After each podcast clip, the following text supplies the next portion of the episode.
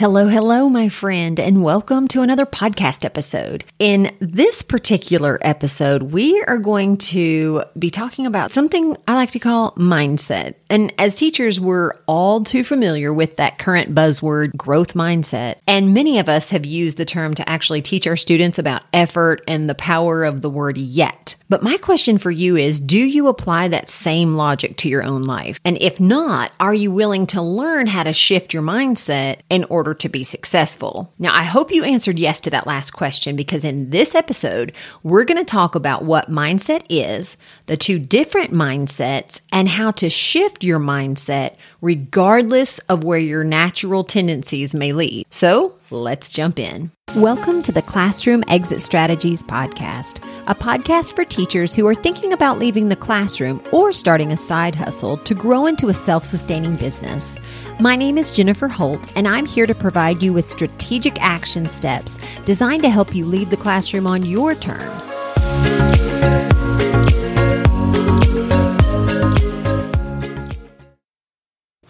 What is mindset?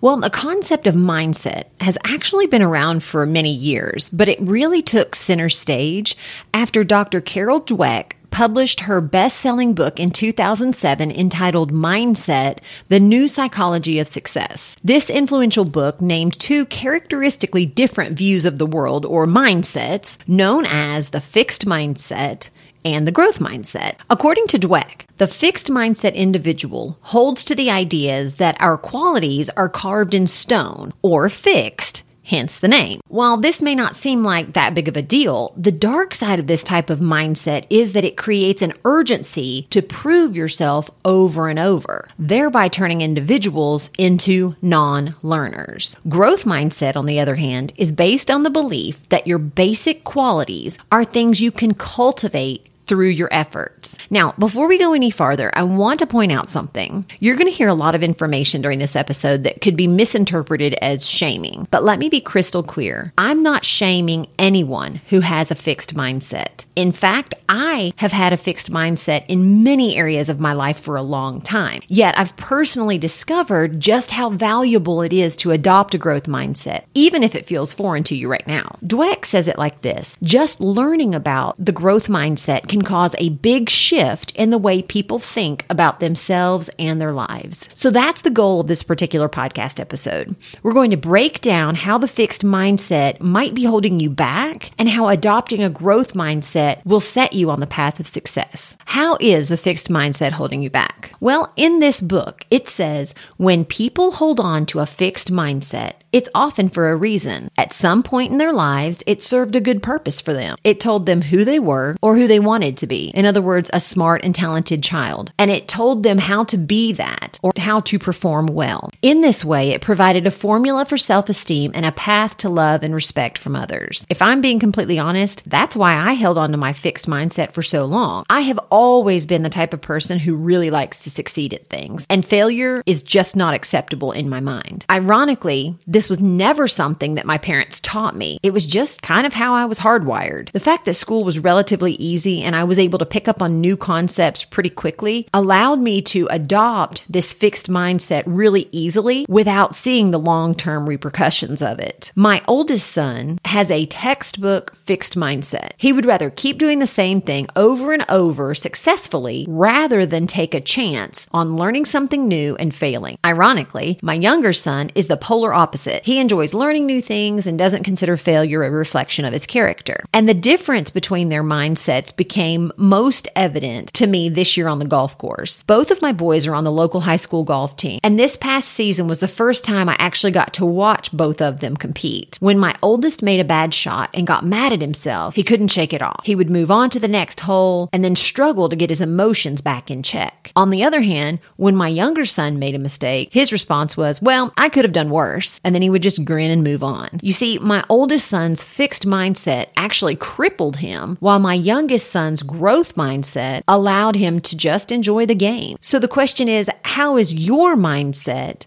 translating to your life right now? Fixed mindset individuals find comfort when things are safely within their grasp. Therefore, if you believe your abilities are fixed, and you need to prove yourself over and over again, you'll never leave the classroom. Why? Well, because doing what you've always done is safe and you've proven you can do it. But if you chose to leave, you would open yourself up to the possibility that someone might think you were a quitter or that you just weren't able to hack it as a teacher. And that would equate to failure on your part. Now, let's take a moment here and entertain a question. What if you mustered up the strength to leave, but then you failed at a different career? In the mind of someone with a fixed mindset, this would be the ultimate failure, resulting in failure being transformed from an action, as in I failed, to an identity, meaning I am a failure. Dweck points out that the idea of trying and still failing, of leaving yourself without excuses, is the worst fear within the fixed mindset. It robs you of all of your excuses. Without effort, you can always say, Oh, I could have been more, whatever, just fill in the blank. But once you try, you can't say that anymore. And the loss of oneself to failure can be a permanent and haunting trauma. So let me ask you this. Have you ever found yourself thinking something just like that? Thinking, I'll only give it half my effort. Then if it fails, eh, who cares? It doesn't really matter. That's a whole lot safer than going all in and coming up short. In fact, this fear of failure becomes so paralyzing to someone with a fixed mindset that leaving the classroom becomes something they genuinely believe they could never do. So ultimately, they continue feeling trapped until the day they can retire. And that's why it's so important that we examine ourselves to see if this is the mindset we're currently harboring. And if so, the good news is we have the ability to change. The bad news is this can be a little bit tricky because as a society, we value natural, effortless accomplishment over achievement through effort. So even if you genuinely want to learn how to shift your mindset, you aren't going to find much support in the world's view of your effort. So it's really no wonder we find ourselves trapped in this thinking pattern of avoiding risk and effort because they're the two things that might reveal our inadequacies and show that we're not up to the task. The truth is, the fixed mindset is so very tempting. It seems to promise a lifetime of worth, success, and admiration just for sitting there and being who you are. And that is why it can take a lot of work to make the growth mindset flourish where the fixed mindset has taken root. But let me tell you, it can be done, and I'm going to show you how. So, how do you shift your mindset in order to change your life? Well, the differences between a growth mindset and a fixed mindset are vast. But the most distinguishing feature between the two is the belief that cherished qualities can be developed in a growth mindset. In the world of changing qualities, it's about stretching yourself to learn something new, developing yourself. People with the growth mindset thrive when they're stretching themselves and they know that it takes time for potential to flower. This ability to view growth and change as part of the journey instead of an opportunity to be seen as a failure, even when it's not going well,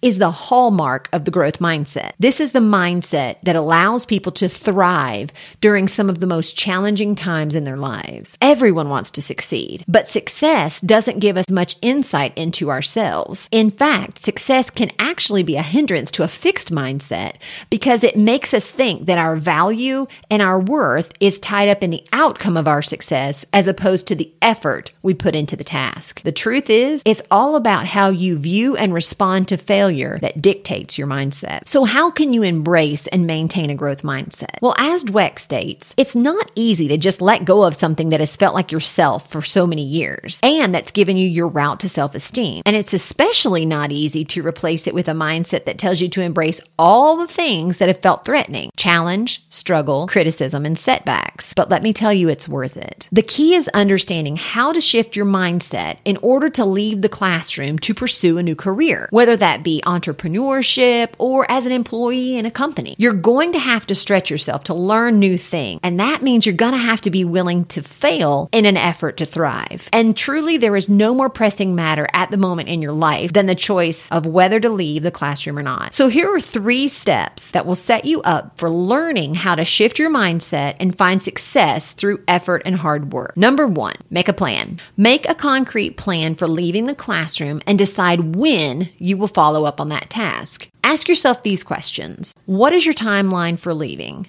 Do you have a specific end date in mind? How are you going to accomplish this? How much money do you need to make to replace your income? Are you vested in retirement? What career are you pursuing in place of teaching? You want to think about as many of the details as possible so that it truly becomes a goal. Dweck asserts these concrete plans about when, where, and how you're going to do something lead to really high levels of follow through, which of course ups the chance of success. So the idea is not only to make a growth mindset plan, but also to visualize in a concrete way how you're going to carry it out. And that leads me to step number two, and that is get help. There are going to be times you don't feel like staying the course and you want to give up. Maybe at the moment you're in a total fog of decision fatigue and analysis paralysis, and these are keeping you stuck in thinking mode. Maybe you're struggling to make progress on your goal of leaving because you don't really know what you need to do first. You know, creating a plan with a definitive timeline will increase your chances of success dramatically. But how do you do that? Where do you even start? Well, that's where I come in. You see, you need someone who can look at your situation objectively, help you map out your optimal direction, and provide you with a concrete plan and strategic action steps that will help you accomplish your goal as quickly as possible. That's why I offer a free 30 minute discovery Zoom call to teachers just like you.